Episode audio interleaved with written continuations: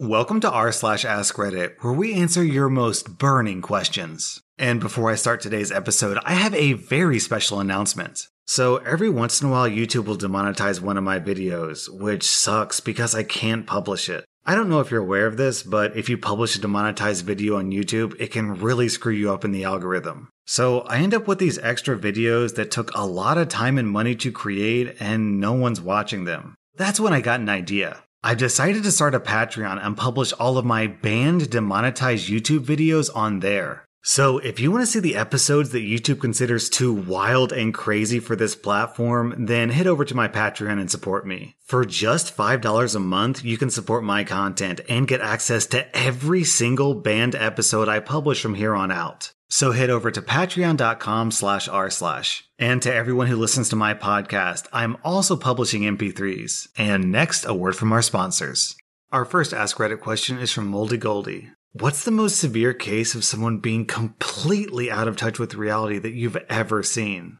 Our first reply is from Back to Back. The pastor of a small town church insisted that members set up the parish hall and provide food and beverages for 125 people after every Sunday service, even though the average attendance was only around 20 people. Week after week, month after month, much food would be disposed of and large urns of coffee dumped down the sink, and all because the pastor was in denial about the reality of weekend attendance. Instead of just tossing all that food, why didn't that pastor invite people to eat for free? That would have been an effortless way to increase attendance. Our next reply is from Raven. My old boss at the time was a girl of 26 who got $4 million from her mom a year to play with. Her mom is very wealthy in China. Her daughter is here trying to be a CEO of a company for funsies. I accidentally got a job at that company. One day, she told us we're all going on a group outing for bonding. She took us to an outlet mall four hours away. She told the rest of us seven people that she was going to go shop and she'd see us later.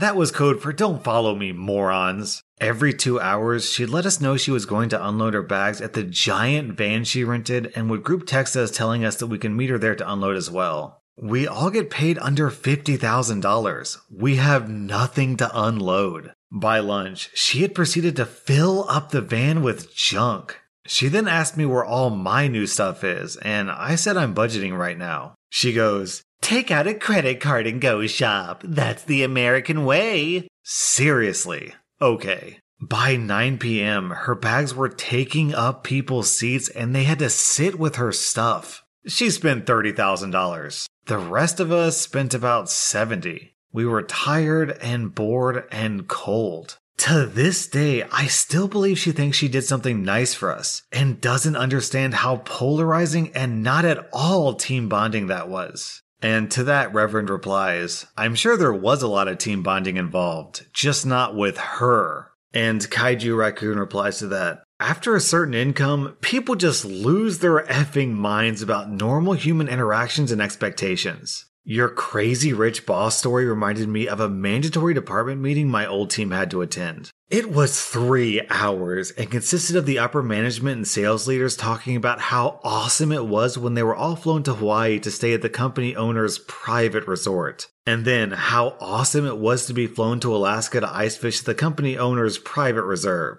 Why, one guy came back with $2,000 worth of vacuum sealed salmon. Great times, huh? Nobody cared that my department wasn't involved in sales in any way. That we were actively screwing the rest of the national apartments by being dragged off the phones for three hours. And that all of us made just over minimum wage. When we complained to our supervisor, the upper management told him that we were being ungrateful for the opportunity to be inspired and uplifted by the possibilities in the company.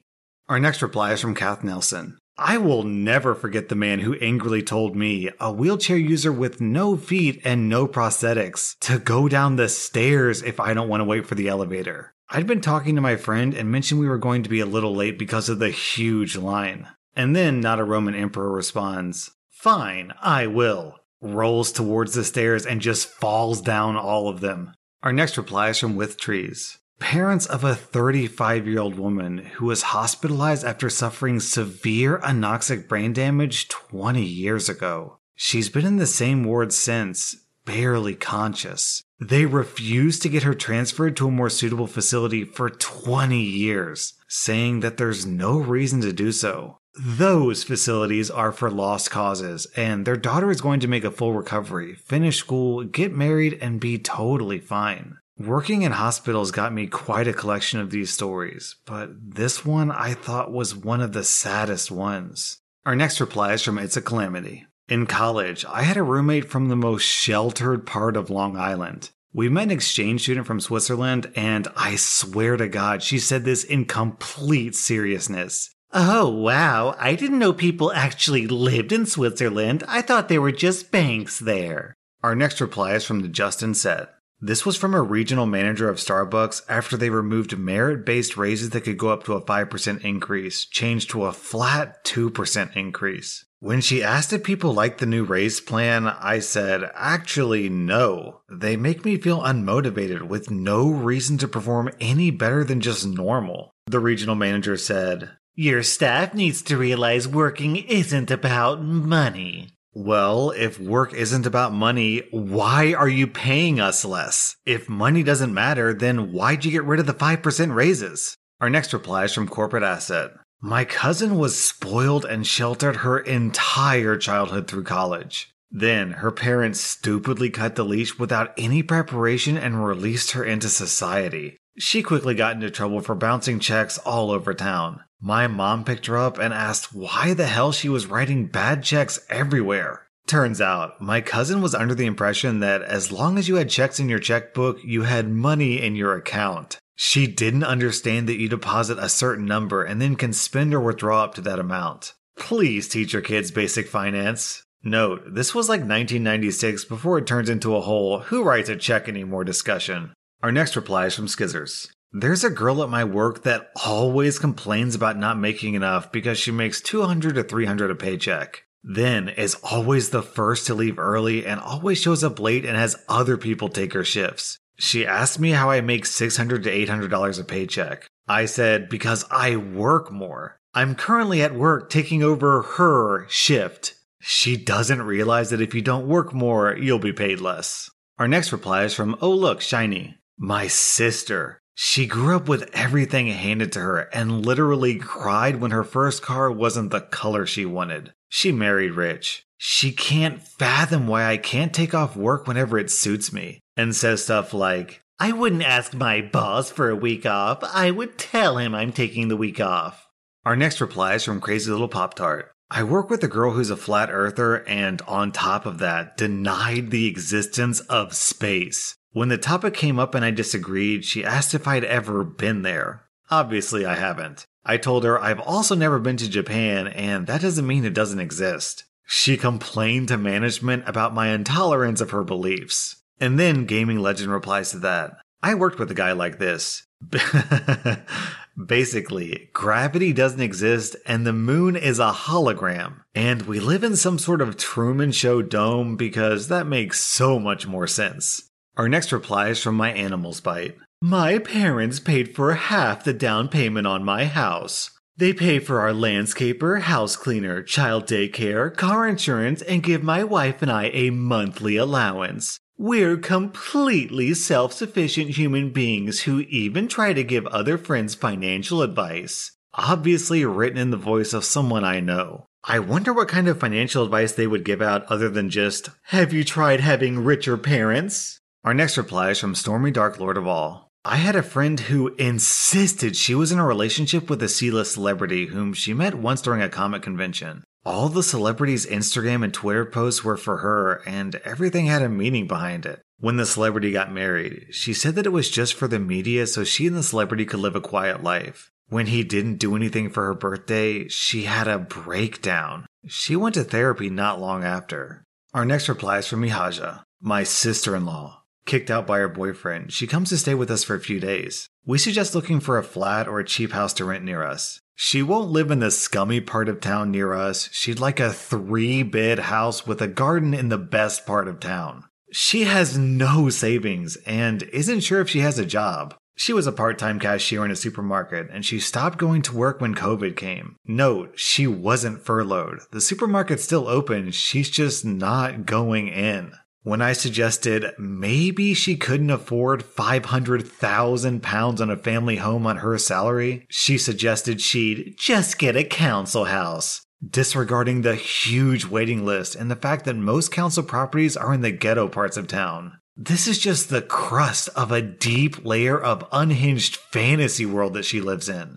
Our next reply is from Thunderfart. My parents' neighbor thought her garden was too small for her sons to play in. So when she met my parents for the first time, the first thing she actually said was, Can you give me some of your garden so my sons have more space to play in? Thankfully, my parents just said no. For context, they live in a very expensive neighborhood where houses cost on average from 750,000 pounds to 1 million. The gardens in that neighborhood are a lot bigger on average than the majority of gardens in the UK. I've never heard a story of someone being as painfully out of touch as that woman. And then OP goes on to clarify that a garden is UK slang for what American would call a backyard. Our next reply is from Jennifer Lopez. My stepbrother. He got into a weird Gnostic religious group and thought he could convert people by talking to them, that is, harassing them Socrates style, except without any ability to carry out a philosophical conversation. Also, assuming that the workplace is a fine occasion to do this. When he'd get fired from his temp jobs, he'd assume it's a conspiracy against enlightenment. This is more funny than diluted as a side note, but one of the group activities is to have to rewrite the religious book by hand which he diligently did, and it wasn't a small book either. it turned out he used the wrong color ink, which for some reason invalidated the whole thing. He got a job in a restaurant as a waiter. He assumed for whatever unimaginable reason that the proper way to act for waiters is to bow after taking the order. When his supervisor asked him to stop, he lectured the supervisor on proper waitstaff manners. He wanted to propose to an over 50 year old woman who has until then shown no signs of being interested in him. Luckily, he believed in the tradition to first ask father's permission, so he asked his dad, who talked him out of it. He had an idea to join the military to convert them from the inside. At one point, he believed that sun rays can sustain you, but luckily never really bothered to practice it. He's totally against capitalism and wants to live a free life as a wandering philosopher rather than live as a working drone like everyone else. However, he also believes the working drones in his family should support his noble pursuit while also chastising them for selling out. Our next reply is from Asania. I used to work at a software company in downtown Boston. One of the best perks of the job at the time was the flexibility in hours. Many folks had regular work from home days. Myself, I knew I could drop my kids off at school, get into the office by 9:30 and my boss had no issue with it whatsoever. Others with kids had similar arrive late leave early schedules depending on their childcare. After a few years, a new CEO comes in. She spends a month observing how the office works, then calls for a company wide meeting. During the meeting, she tells everyone she believes that having a full office 8 to 5 is the most productive environment. And at the start of the next month, all work from home was canceled, and she wanted everyone in the office during those set hours. No showing up late or leaving early. A lively debate ensued, with discussions of there being very little warning. To please a flexibility, to concerns of making necessary childcare arrangements, especially given that in many cases, we couldn't adjust those times.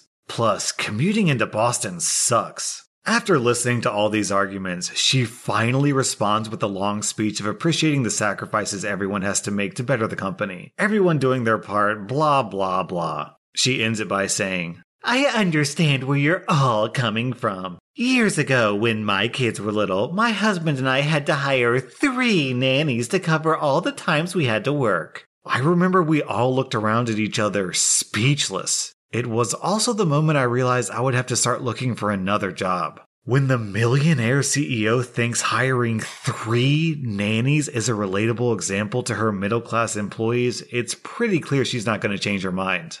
Our next reply is from Gilly Glock. I went to a private international school in London as a teenager. Most kids there had parents working good jobs, but in between them were some filthy rich kids with parents in the oil industry or something similar. In eighth grade, we were talking about our Easter break, and my friend from Belgium was talking about how his family had decided last minute to go over there over the break, but had decided to drive there because there were no flights available. Then, this Russian billionaire classmate of mine asked him, Why don't you take a private jet? She was so clueless when we started laughing. And E. Pepper replies to that post. International schools are prime hunting grounds for out of touch people. A friend of my mom's was a school counselor at an international school in Indonesia. They were organizing a school trip for the 13 year olds. Top dollar school, so top dollar trip at a fancy hotel. One of the parents came in and asked her about the toilet situation. She replies, saying each room has an ensuite, so the kids will be fine. The mother then replies, But who will wipe his bottom?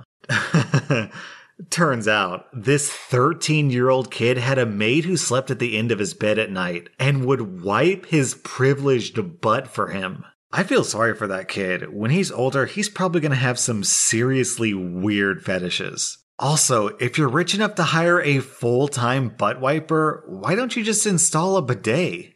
Our next reply is from Septa. I knew someone who unironically tried to convince me that not only is Pokemon demonic, but they exist in real life and there are reported cases of them attacking and harming people. That was r slash ask Reddit, and don't forget to check out my new Patreon at patreon.com slash r slash.